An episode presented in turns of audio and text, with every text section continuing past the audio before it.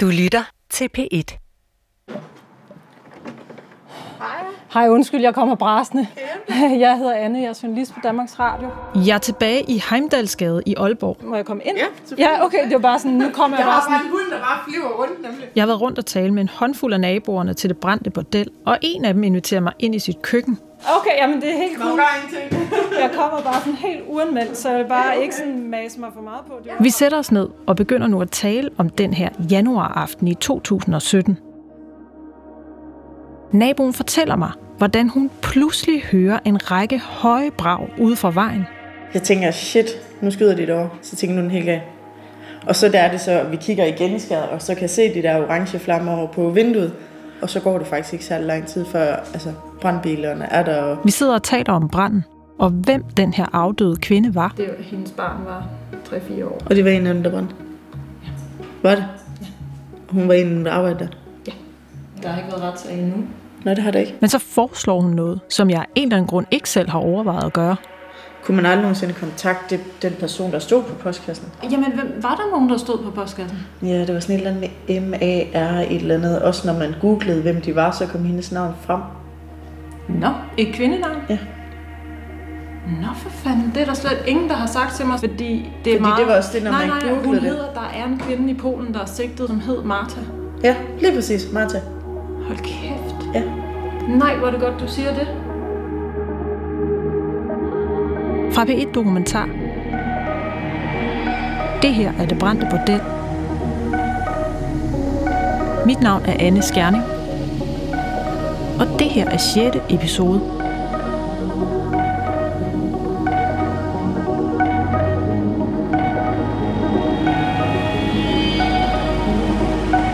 Nu er det. Hun var fuld agent. Nu er vi lov. Godt.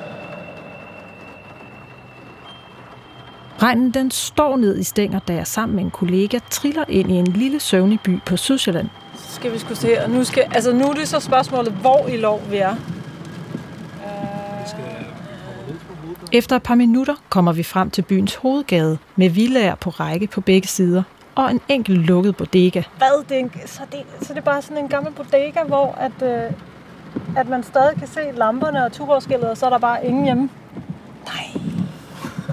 Men så er det, at jeg får øje på en bygning, jeg har set før. Hov, det skal så farve. Nej, det skulle ikke det. Jo. Nej, det ser da helt anderledes ud. Det er en hvidmalet murmestervilla. Det er stort. Det ser da fuldstændig anderledes ud.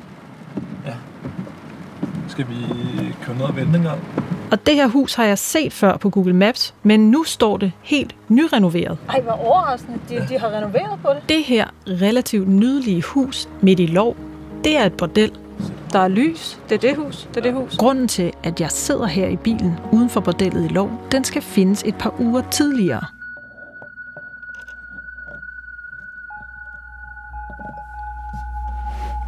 Martha. For da jeg taler med den her nabo til det brændte bordel, der sætter hun mig på sporet af en kvinde ved navn Martha. Men hvis der har været et navn på postkassen, jeg tror faktisk også, hun sagde, der måske havde været registreret et firma der, og det, det er der jo så ikke mere, men det kan der jo godt have været.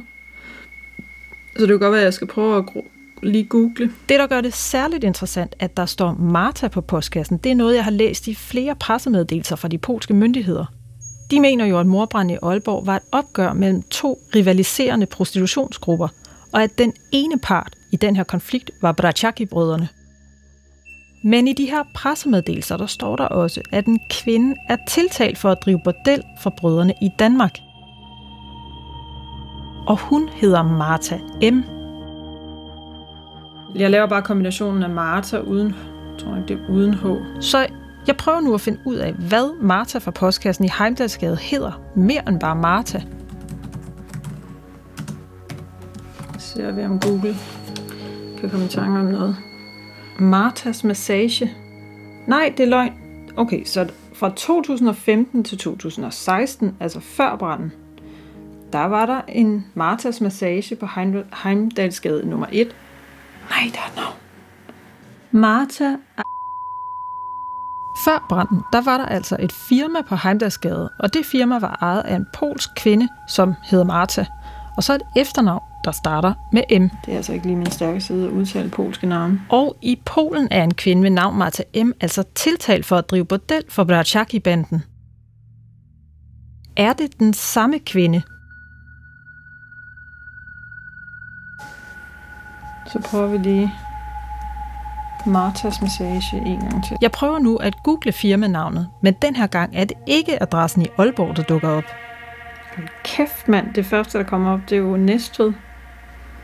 Bare når jeg søger på Martas Massage. Og hun er tilknyttet lov. Det her, det er interessant. For den Martha, hvis navn stod på postkassen i Heimdalsgade, flytter sit firma fra Aalborg til den lille by ved navn Lov tæt ved Næstved få måneder før morbranden. Det jeg læser nu, det er, at Martas Massage lukker ikke, men flytter til Næstved. Altså første i 10. 2016, sådan et par måneder før branden, der registrerer Martas Massage et navneskift, så det kommer til at hedde fysioterapi. Det, der er særligt interessant ved, at Martha fra postkassen flytter sit firma til lige præcis den her adresse i lov, det er, at min kortlægning af prostitutionsannoncer tyder på, at Bratsjaki-brødrene drev bordel fra netop den her adresse. Angiveligt på samme tidspunkt, som da Martha rykker sit firma hertil, nemlig i efteråret 2016. Og så opdager jeg noget andet overraskende. Okay, så jeg prøver lige at se, hvad der blev den virksomhed der. Fysioterapi. Det er et aktivt selskab. I selskabsregistret står hendes firma stadig som aktivt, noget der kunne tyde på, at hun fortsat driver virksomhed i Danmark. Jeg har altså en Martha fra postkassen, og Martha M., der er sigtet for at drive bordel for Brachaki-brødrene. Men der er også en tredje Martha. For i de mange prostitutionsannoncer, jeg har samlet sammen i løbet af det sidste års tid, der har jeg set en kvinde mange gange, som sælger sex fra netop den her adresse i lov. Men der er jo for helvede også en Martha dernede, men jeg ved jo bare ikke, hvad hun hedder. Altså, hun hedder ikke Martha i sine prostitutionsannoncer, men da jeg søger på de her fotos, hun bruger i sin annonce, så finder jeg hende på Facebook. Altså, det er basically de samme billeder, der er på hendes øh, prostitutionsprofil, og så dem, der er på hendes Facebook. Og på Facebook, der hedder hun Martha, men jeg kan bare ikke se noget efternavn. Jeg bliver seriøst nødt til at skrive det ned, for jeg kan det hele i hovedet på én gang. Martha.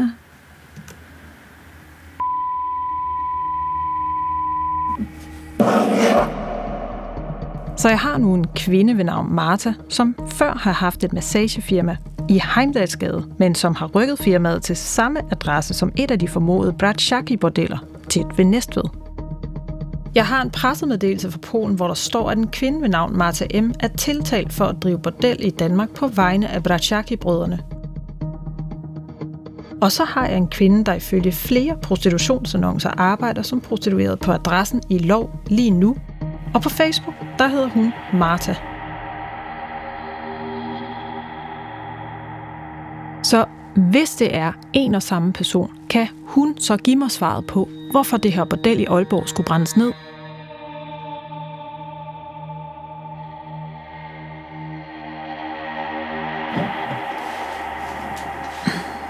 Nu gennemgår jeg bare lige alle.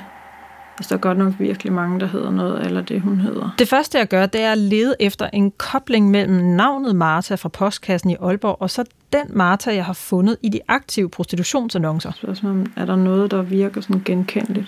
Så jeg laver en billedsøgning på Martha fra postkassens fulde navn, for at se, om der popper nogle fotos op af en med præcis det navn, som jeg så kan sammenligne med de billeder, der er i prostitutionsannoncerne. Der er et billede af en person. Nu prøvede jeg at søge på alle mulige kombinationer af hendes navn. What? Det er sgu da hende. Det tror jeg er hende. Det her billede, det, der har hun ikke makeup på. Og det andet billede, der har hun masser af makeup på og briller. Så spørgsmålet om det er hende. Uh, tænk hvis det er. Ej, kan det passe? Jeg finder et ældre foto fra Polen af en kvinde, der hedder præcis hendes navn. Også hendes mellemnavn passer. Men jeg er bare ikke helt sikker på, om det er den samme person, for hendes udseende er alligevel ret anderledes. Men jeg har en kollega, som jeg tror kan hjælpe mig. Det er ham, jeg går til hver eneste gang, jeg har brug for hjælp til fotoanalyse. Han har nemlig adgang til et program, der kan sammenligne ansigter. Hallo? Hej Fred. Hey. Hej. Hey, må jeg lige forstyrre to sekunder? Okay, jeg har en psyko interessant opgave, der handler om facial recognition. Det er ikke et 100% sikkert værktøj, men det kan godt bruges som supplement til andre informationskilder. Øh, Jeg tror, det er den samme person, ikke? men jeg er ikke sikker. På de billeder, hvor hun er i Næstved, der er hun fuldstændig sminket og har briller på. På de andre billeder er hun helt uden makeup og har ikke briller på. Men jeg har min gut feeling siger mig, det er hende.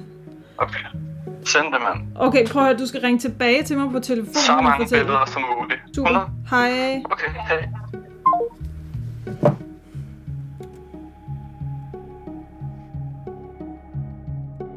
Der går ikke ret lang tid, så ringer min kollega tilbage.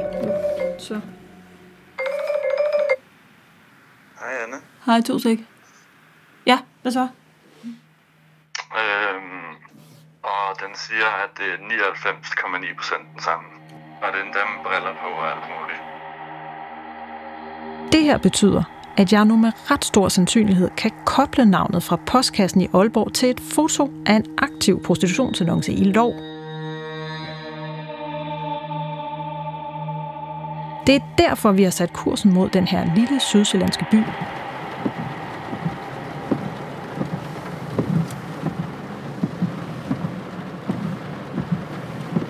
Nå, men det, det er lige før, de har det flotteste hus i lov. Ja, det er fandme et vildt hegn, det der. Okay, men det er jo stenet, ikke? Fordi... Altså, der sker jo ikke en skid. Spørgsmålet er, hvordan, hvor længe vi kan holde her, uden at det er underligt, ikke?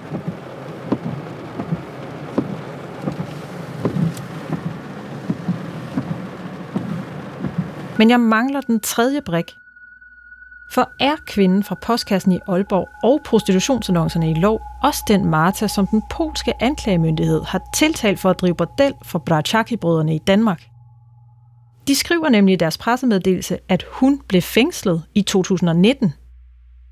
Så hvis hun reelt blev fængslet i 2019, kan det så være den samme kvinde, der lige nu ser ud til at sælge sex i Danmark?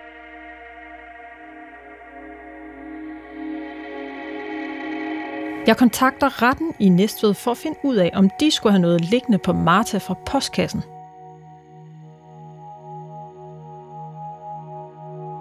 Ja, hej, mit navn er Anne Skjerning. Jeg er journalist på Danmarks Radio.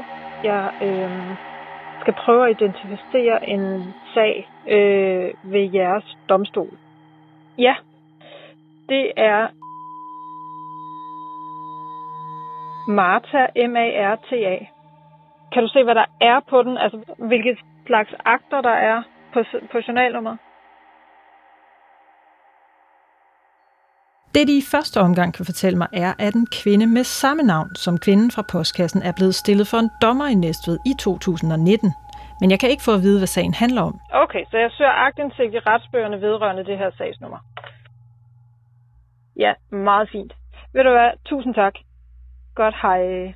Så jeg anmoder om agtindsigt, men samtidig sender jeg hendes fulde navn til Patrick i Polen og spørger, om han vil tjekke, hvad de polske myndigheder har registreret om hende. So, can you hear me? Yes, I hear you. Do you hear me? Yeah, great. Altså Patrick, der jo tidligere fandt frem til den afdøde kvinde Honoratas forældre. I just need to put on my uh, my equipment, so. Og også den her gang, der får Patrick hurtigt hul igennem. Han har fundet en gammel sag, der vedrører Martha fra postkassen. I I have a wonderful picture of Marta. She's full dressed and she doesn't look like herself today. Who took that photo? It was taken by police, so they can, uh, you know, like see how she looks and how she looked years ago. Okay. It was taken in 2000. Uh, wait. It was taken in 2000 in 2014 by uh, by police officers in Gdynia. Wait a second. I have my notes. Yep. Just take a look. Take, take a look inside of it for uh, pimping and drug uh, dealing. Som Martha fra postkassen har åbenbart to tidligere domme i Polen, blandt andet for rufferi. Jeg bruger igen det her ansigtsgenkendelsesprogram, og også den her gang ser der ud til at være match mellem kvinden på det sort-hvide billede, som Patrick sender mig, og den Martha, der lige nu har en prostitutionsannonce i lov. Og da jeg så modtager papirerne fra retten i Næstved, så falder alle brikkerne på plads. Så nu skal jeg lige se, hvad jeg har fået. Åben. Uh.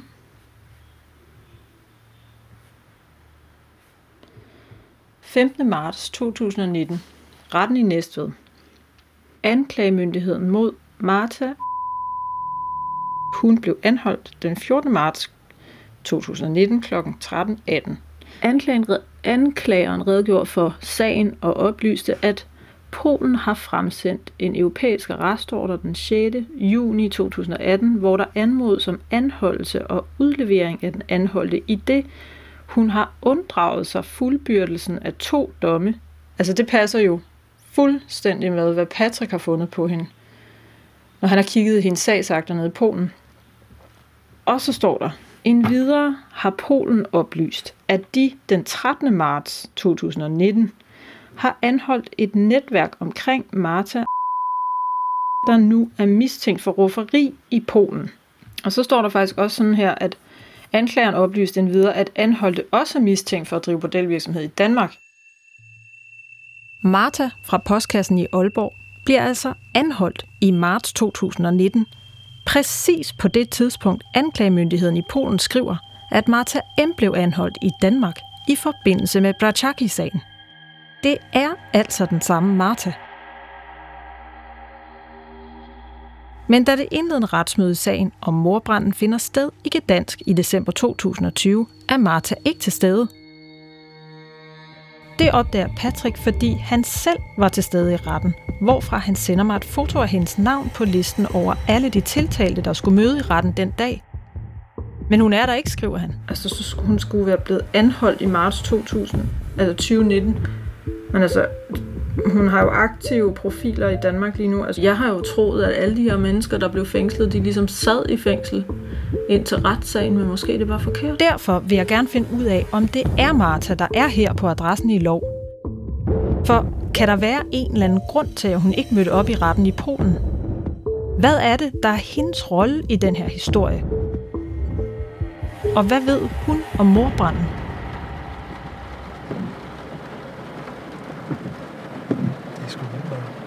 Altså, der sker vidderligt ikke en skid, når man siger. Altså, det er jo nok lidt det, der... Altså, det viser måske meget godt, hvad det vil sige. Altså, sådan, hvis man sad her, altså en sådan stakeout, ikke? Altså, man kunne komme til at sidde i grotesk mange timer og bare lave ingenting. Ja. Og så lige nu kan vi selvfølgelig heller ikke se, om der kommer kunder eller ej, fordi vi kan ikke se bag om huset. Nej, det er det. Den adresse, vi lige nu sidder udenfor, den er også interessant af en anden grund.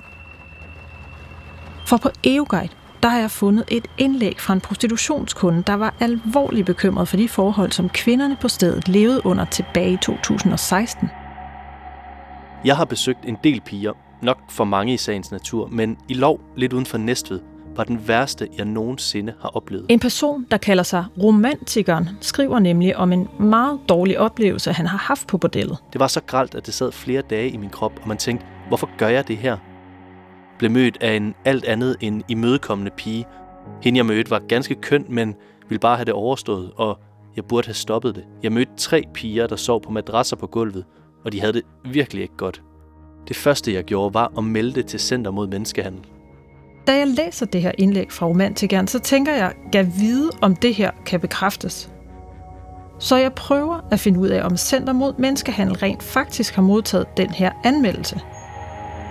Og det har de. Jeg får agtindsigt i en kopi af en mail, som den her sexkunde har sendt dem, hvor han altså skriver direkte til dem, at han tror, kvinderne på bordellet i lov har det skidt. Til den, der læser den her mail. Jeg har lige haft en oplevelse, som fik mine alarmklokker til at ringe. Jeg kom til et sted, et bordel, ude i en lille landsby på Sydsjælland, der hedder Lov. Stedet var befolket af i hvert fald tre polske piger, som sov på madrasser nede i køkkenet. Jeg var ikke i tvivl om, at de ikke ville være der. Jeg fik ondt af dem. Jeg håber, I vil gøre noget ved det. Må de er menneskehandlede. Jeg frygter det. Jeg kan også se, at Center mod Menneskehandel har videresendt anmeldelsen til Sydsjælland og Lolland Falsters politi i juni 2016. Så jeg prøver også at få politiet til at sende mig, hvad de har på den her anmeldelse. Og efter nogle uger kommer der svar. Foran mig der har jeg 42 sider med kopier af rapporter og bilag, der beskriver, hvad politiet gjorde, da de fik anmeldelsen. Og igen dukker Martha op. En efterårsdag i 2016, der ankommer to betjente til bordellet i lov for at følge op på anmeldelsen fra den bekymrede prostitutionskunde. Men den her dag er der næsten gået fire måneder siden kunden anmeldte sin mistanke om, at kvinderne på det her bordel måske kunne være der mod deres vilje. På adressen møder betjentene to kvinder, og den ene af dem er Martha. Hun fortæller, at hun har arbejdet som massagepige i Danmark i to år. Indtil for nylig har hun arbejdet i Aalborg, men for et par uger siden rykkede hun til Sydsjælland, hvor hun har lejet huset sammen med sin polske veninde.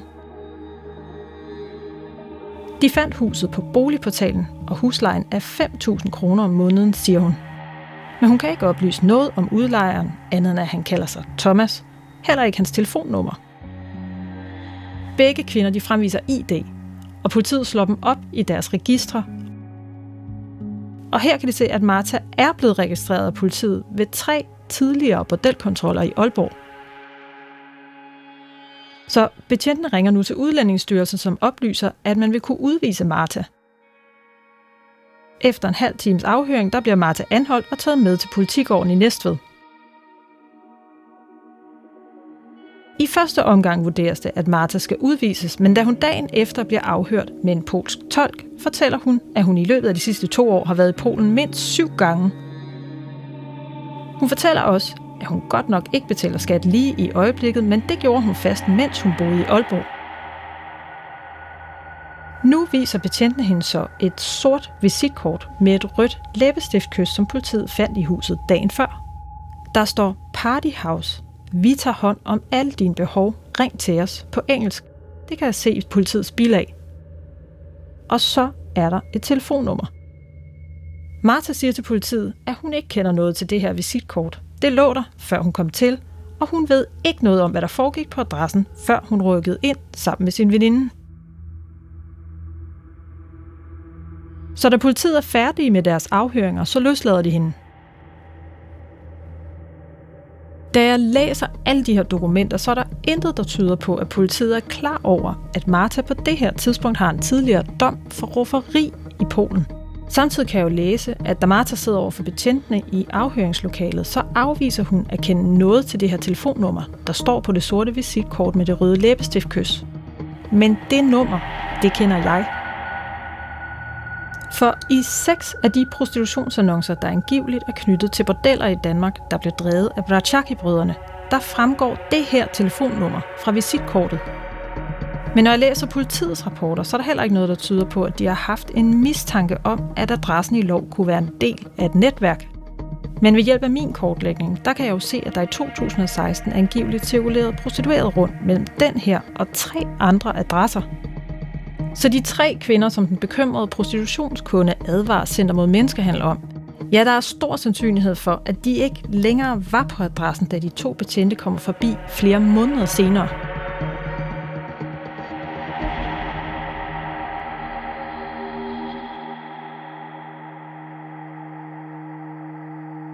Jeg har bedt Sydsjælland og Lolland Falsters politi om en kommentar til de ting, jeg har fundet ud af. Og de svarer faktisk, at der gik for lang tid fra de modtog den her anmeldelse om mulig menneskehandel på adressen i lov, til de fik det undersøgt. Politikredsen finder, at der burde have været foretaget en kontrol på adressen, da kredsen i juni 2016 modtog henvendelsen fra Center mod Menneskehandel. Ved mistanke om, at der pt. opholder sig handlede kvinder på en adresse, skal politikredsen reagere straks, så kvinderne kan hjælpes bort fra stedet. Det er naturligvis beklageligt, at det ikke er sket i det pågældende tilfælde. De ønsker dog ikke at svare på, om de efter besøget i lov i 2016 indledte nogle efterforskninger mod den her personkreds og adresser, som de formulerer det. Men så skriver de også noget andet, som forklarer, hvorfor de her mulige prostitutionsnetværk ikke altid bliver undersøgt, selv hvis politiet har en mistanke. I mailen fortæller politiet nemlig, at der, citat, ikke nødvendigvis iværksættes en efterforskning, selvom de opdager mistænkelige forhold i forbindelse med en bordelkontrol. Det gør de ikke altid, fordi den her type sager kræver mange ressourcer. Og derfor indgår det i den samlede prioritering af politikredsens mange opgaver, skriver de.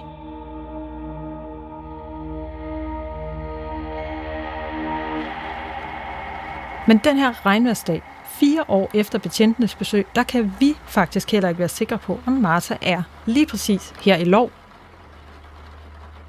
For det ser ud som om, hun nogle gange arbejder for en anden adresse i Carise. Jeg synes faktisk, det er en federe by i virkeligheden end på Google Maps.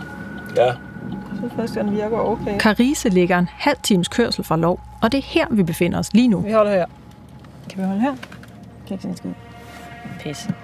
Bordellet i Carise, det er et lille anonymt hus med en hvid hoveddør, der vender direkte ud mod en trafikeret vej. Kan du se noget nu? Ja. Der er frit udsyn, hvis døren bliver åbnet. Og modsat i lov, så sker der ret hurtigt noget her i Carise. Hov. Er det en kunde? Det er det sgu. Nok, nok. Nej. Skal vi fandme se, om der er åbnet. Men til min store skuffelse, så er det umuligt at se den person, der lukker kunden ind. For døren åbner indad og skjuler den person, der åbner op. Satans også. Jeg kunne intet se. Vi skulle bare parkere lidt længere hen. Jeg vil jo gerne finde Martha for at spørge ind til morbranden og til det her Brachaki-netværk. Men der er også en tredje ting, jeg er nødt til at spørge hende om. For noget indikerer faktisk, at hun lige nu forsøger at være ny prostitueret til Danmark.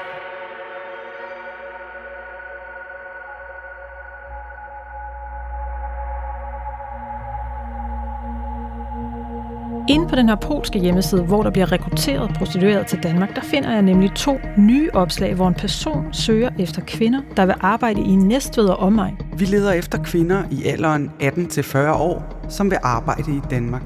Vi tilbyder en meget høj indtjening, uden sammenligning med det, man kan tjene i Polen og mange andre lande. Den her jobannonce fra august 2020, den er lagt på af en Marta fra Næstved.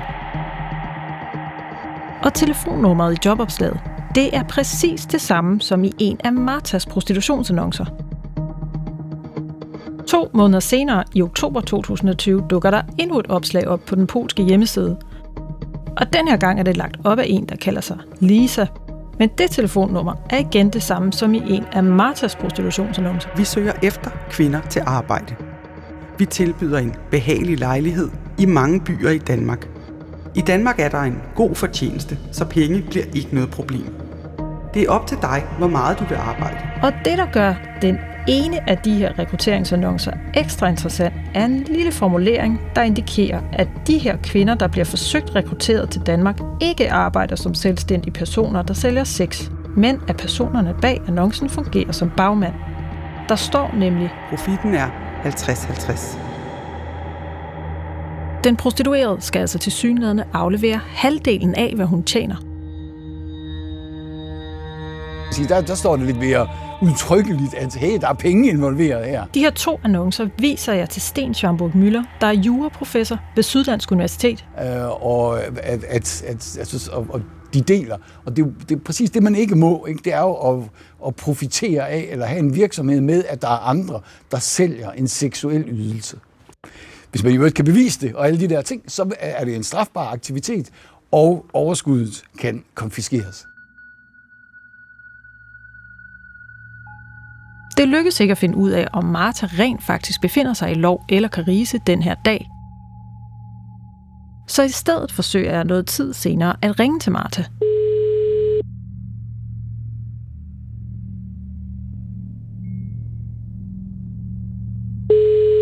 Jeg vil gerne spørge hende, hvorfor hendes telefonnummer er i et rekrutteringsopslag, hvor der ordret står, at de prostitueredes indtjening skal deles 50-50. Jeg vil gerne vide, hvordan hun forholder sig til tiltalen imod hende i Polen, og om hun skulle have drevet bordel for Brachaki-brødrene. Allerhelst håber jeg, at hun kan gøre mig klogere på, hvorfor der skulle sættes ild til bordellet i Heimdalsgade den januarnat i 2017.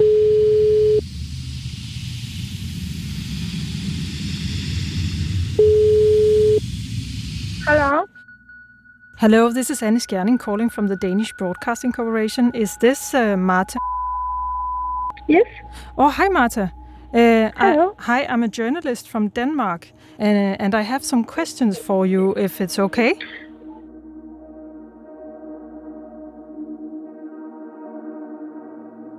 Marta, hun siger til mig, at hun ikke har tid til at snakke. Hun er i en bil, siger hun, og beder mig ringe tilbage en halv time senere. Men der ser telefonen ud til at være slukket. Så dagen efter prøver jeg igen, og så tager hun telefonen. Og denne gang får jeg en længere snak med hende. You, you worked in, in Heimdalsgade, right? Yeah. Did, did you work together with uh, Honorata, the, the, the woman that, that was killed in the fire? Martha fortæller nu, at hun rigtig nok arbejdede sammen med Honorata i Heimdalsgade, og at Honorata faktisk var hendes veninde. Men hun understreger, at hun forlod Aalborg før branden. You actually knew Honorata back then.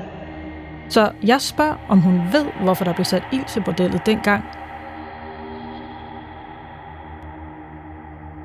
Hun svarer, at hun intet ved om den sag, eller hvad der ledte op til branden. Så i stedet spørger jeg om tiltalen imod hende i Braciaki-sagen i Polen. I have a document from Poland saying that uh, that you have been accused of running a brothel in Denmark on behalf of the Braciaki brothers. Men hun afviser blankt. Det er helt forkert. I, I promise you I will send it to you so you can see it for yourself. Hun siger, at Braciaki-brødrene var væk, da hun kom til bordellet i lov. Hun afviser altså i første omgang, at hun overhovedet skulle være tiltalt i Braciaki-sagen. The prosecutor in Gdańsk, they sent out a press release about who is in that court case. And one of them, but isn't your name mentioned in that case? Nu fortæller Martha så, at hun rigtig nok skal til Polen i forbindelse med Braciaki-sagen, men hun skal bare udtale sig, siger hun. Hun fastholder, at hun ikke er tiltalt. Så jeg spørger i stedet til hendes rekrutteringsopslag, som jeg har fundet, hvor hendes navn og nummer fremgår. This number that I called you, it was used to recruit women in Poland for a job in Denmark a few months ago. Have you tried to recruit women to work as prostitutes in Denmark? Nej, svarer hun.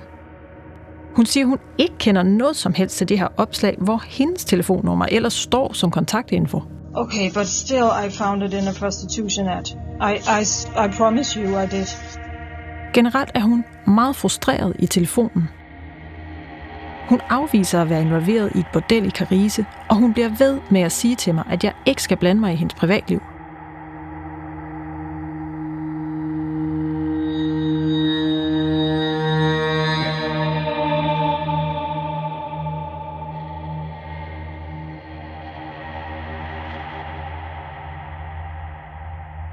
Efter snakken, så sender jeg den her dokumentation, jeg har lovet hende på en mail, og beder hende om et egentligt interview. Jeg sender hende blandt andet de her rekrutteringsopslag. Men efter jeg har sendt mailen og et par rykker, så hører jeg aldrig fra hende igen.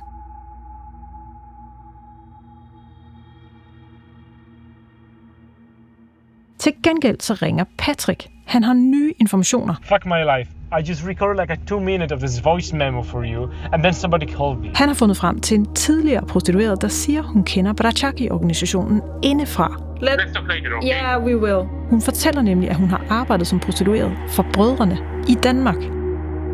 Og hun mener præcis at vide, hvorfor bordellet i Heimdalsgade skulle brændes ned.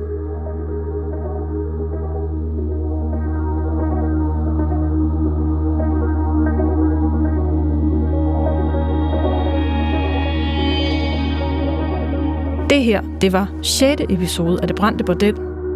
En podcast fra P1 Dokumentar. Jeg hedder Anne Skjerning, og jeg vil rigtig gerne høre fra dig, hvis du har noget viden om prostitution og bagmænd i Danmark, som jeg skal se nærmere på. Så skriv til mig på skje Og hvis du vil være anonym, så send mig i stedet en krypteret mail på p1 dokumentardr i et ord, snabelag, protonmail.com. Alberte Sacco og August Dyrborg har hjulpet med research til den her serie. Lyddesign er lavet af Nikolaj Kirk. Temamusik er lavet af Asbjørn Kærgaard Pedersen. Stefan Hansen og Jens Wittner er redaktører.